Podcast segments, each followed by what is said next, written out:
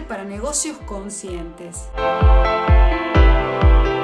El podcast semanal de Silvina D, en el que conversaremos sobre todas esas estrategias, técnicas y herramientas para hacer brillar tu negocio, gestionarlo de manera efectiva y poner en marcha una estrategia que atraiga interés sobre tus servicios.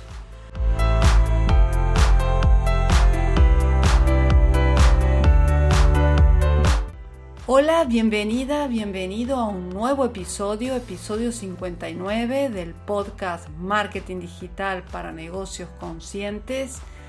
Esta semana vamos a hablar de una herramienta súper útil si tienes un blog de terapias o si estás publicando y creando contenido para tu blog o tus redes sociales. Hablaremos del calendario editorial. Quédate hasta el final porque vas a descubrir cómo crear un calendario de contenidos para tu blog de terapias, pero ante todo vamos a definir qué entendemos con calendario editorial. El calendario editorial es una herramienta esencial para planificar lo que vas a publicar y para mantenerte organizado y trabajar de una manera eficiente, porque sin un calendario es probable que tu blog o los canales, tus redes, se descarrilen y corres el riesgo de perder un poquito el foco. En este episodio vamos a aprender cómo se crea un calendario editorial, qué aspecto tiene que tener un calendario bien diseñado y si existen plantillas que puedes utilizar para configurar rápidamente tu calendario para tu blog.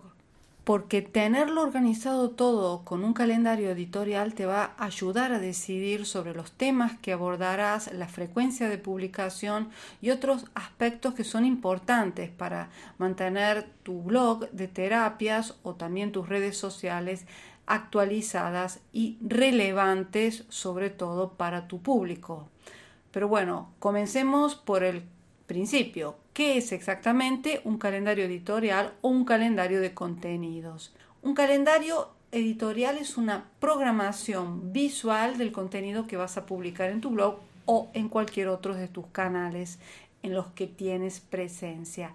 Es un plan, una estrategia que se utiliza para tener organizada la publicación de contenido en todos tus canales, contenido que tiene que cumplir con objetivos específicos. Este plan puede incluir fechas de publicación, tipos de contenido, temas, frecuencia y cualquier otro aspecto que consideres relevante. De hecho, se dice que no planificar es planificar el fracaso. No sé si habrás oído alguna vez esta frase, porque el problema es que si no tienes ni idea de lo que vas a publicar o publicas un poco así, en función de, del sentimiento que, que te pille, vas a estar siempre luchando por crear contenido sin un objetivo puntual, sin un objetivo que esté alineado con lo que quieres transmitir y con el público al que quieres llegar. Creo que sí, tendríamos que destacar el principal beneficio de contar con un calendario de contenido es justamente eso, te ayuda a mantenerte organizado y a desarrollar buenos hábitos y de esta manera, eh, sobre todo hablo personalmente, a disminuir mis niveles de ansiedad. Si jamás has organizado el trabajo por medio de un calendario editorial a la hora de publicar contenido para tu blog o redes, ¿cuáles son esas preguntas preliminares que te tendrías que plantear a la hora de crear tu calendario de contenidos? Ahora te voy a dejar ocho preguntas. Pregunta número uno. ¿Cuáles son mis objetivos de marketing de contenido? Además de, bueno, conseguir captar clientes. Un objetivo que puede ser interesante alcanzar es de posicionarme como referente, crear una comunidad, transmitir confianza, porque son todos elementos que tenemos que considerar y que son preliminares al objetivo de la venta. Pregunta número dos. ¿Quién es mi audiencia objetivo y qué tipo de contenido le interesa? Si trabajo con mujeres estresadas, le va a interesar un tipo de contenido que va a ser diferente si mi eh, negocio está basado en adolescentes o si me estoy dirigiendo a un público mayor o con otro tipo de problemática. Pregunta número tres. ¿Con qué frecuencia voy a publicar contenido? Pregunta número cuatro. ¿Qué tipos de contenido voy a publicar? ¿Será texto, audio, vídeo, imágenes? Pregunta número cinco. ¿Qué temas voy a abordar con mi contenido? Estos temas tienen que estar directamente relacionados y alineados con esas necesidades informativas que tu público objetivo tiene. seis. Habrá colaboradores o expertos invitados. Por ejemplo, si tienes un podcast, puede tal vez que te interese colaborar con otros profesionales o invitar a profesionales a que cuenten su historia o su recorrido o lo que consideres más apropiado. Pregunta número siete. ¿Qué herramientas y recursos vas a utilizar para crear y programar el contenido? Aquí, imaginación al poder. Tenemos a disposición muchas herramientas. Te voy a dejar algunas a continuación. Última pregunta, pregunta ocho. ¿Cómo voy a ir midiendo los resultados que voy consiguiendo por medio de mi calendario de contenidos? Contestar a estas preguntas te va a ayudar a tener una visión mucho más clara de lo que quieres lograr con tu calendario y te va a ayudar también a crear un plan que sea sobre todo mucho más sólido y efectivo. Y ahora hablemos de los pasos para crear un calendario de contenido para tu blog de terapias. Paso número uno, define tu audiencia objetivo. No me cansaré de decirlo a esto, que antes de emprender cualquier acción de marketing y por lo tanto antes de crear un calendario de contenido es importante tener claro quién es tu audiencia objetivo, quiénes son las personas a las que te estás dirigiendo, qué problemas están tratando de resolver y por lo tanto qué tipo de contenido pueden encontrar útil e interesante para esta finalidad. Ten en cuenta que esta información es importante para que tu contenido sea relevante y atractivo para tu público al cual te estás dirigiendo. Paso número dos. Decide sobre los temas. Una vez que conocemos la audiencia objetivo, es hora de decidir qué temas vamos a ir abordando. Para eso te dejo algunos tips. Piensa en las preocupaciones, problemas comunes que se enfrenta y cómo puedes ayudarles con tu terapia a resolver. No, puedes crear listas de ideas, de temas, clasificarlos también en categoría porque tal vez te pueda ser mucho más fácil. Puedes crear también una especie de depósito de ideas. Así nunca te vas a preguntar qué vas a escribir o crear a continuación. Paso número tres. Establece una frecuencia de publicación. Es algo también muy importante. Decidir con qué frecuencia vas a querer publicar contenido o en tu blog o en tus redes.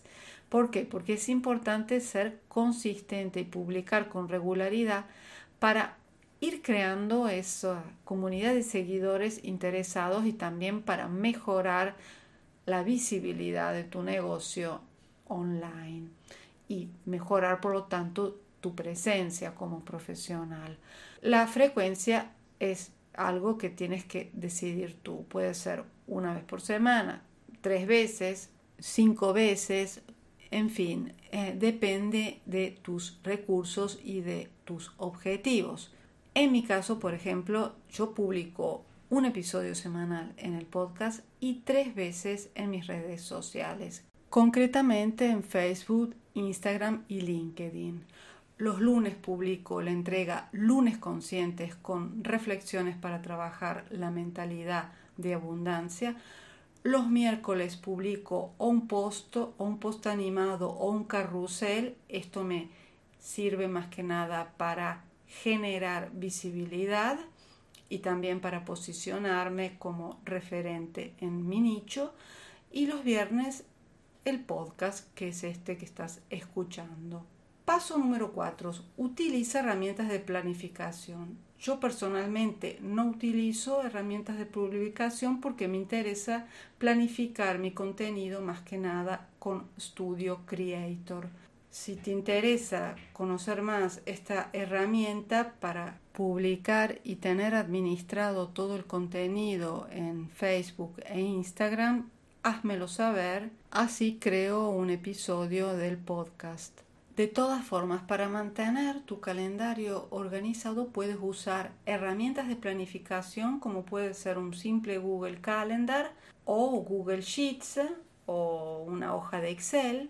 Yo personalmente para crear el contenido lo creo directamente en ClickUp porque es la herramienta que yo gestiono toda mi, digamos, mis proyectos y mi agenda. Herramientas como ClickUp o Trello te permiten ir agendando tus publicaciones con, antipa- con anticipación y también mantener todo en orden, porque yo por cada publicación ya le puedo asignar una fecha y distintas etiquetas sobre las temáticas que voy tratando. En las notas del programa te voy a dejar una captura para que te des cuenta de esto que estoy comentando. Paso número cuatro, colabora con otros terapeutas o expertos. ¿Por qué? Porque colaborar con otros profesionales de tu nicho puede ayudarte no solo a expandir tus conocimientos, sino también a brindar a tus seguidores una perspectiva diferente y también hacerte conocer audiencias que pueden ser potencialmente interesantes para posicionarte. Puedes publicar entrevistas, opiniones de expertos, artículos de invitados, en fin, imaginación al poder también aquí. Paso número cinco, evalúa y ajusta tu calendario. No te preocupes por tener un calendario perfecto desde el principio, porque es importante ir evaluando y ajustando tu calendario en función de los resultados que vayas obteniendo. Y sobre todo asegurarte siempre de que no solo estás cumpliendo con tus objetivos, sino también que estás siendo relevante para tu audiencia. Bueno, estamos llegando casi al final. En conclusión, te comento que crear un calendario de contenidos para tu blog es una excelente manera de mantenerte organizado y relevante. Recuerda seguir estos pasos y ir evaluando siempre en función de los resultados y de tus objetivos. No existe una forma correcta de crear un calendario editorial. Existen muchos métodos, herramientas diferentes que puedes ir usando. Prueba, por supuesto, la que más te encaja y sobre todo la que más te facilita la vida. Independientemente de la herramienta que elijas, recuerda siempre que todos los calendarios cumplen con el mismo objetivo: ayudarte a entender qué publicarás y cuándo lo harás. Mi consejo es que empieces poco a poco sin obsesionarte con la perfección. Bueno, espero que este episodio sobre cómo crear un calendario de contenido te haya interesado.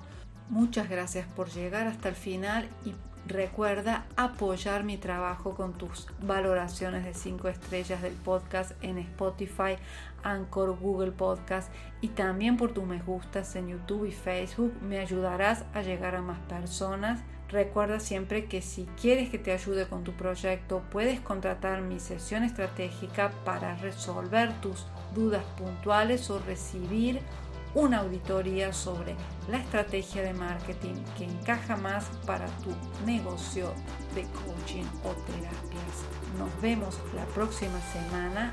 Un fuerte abrazo.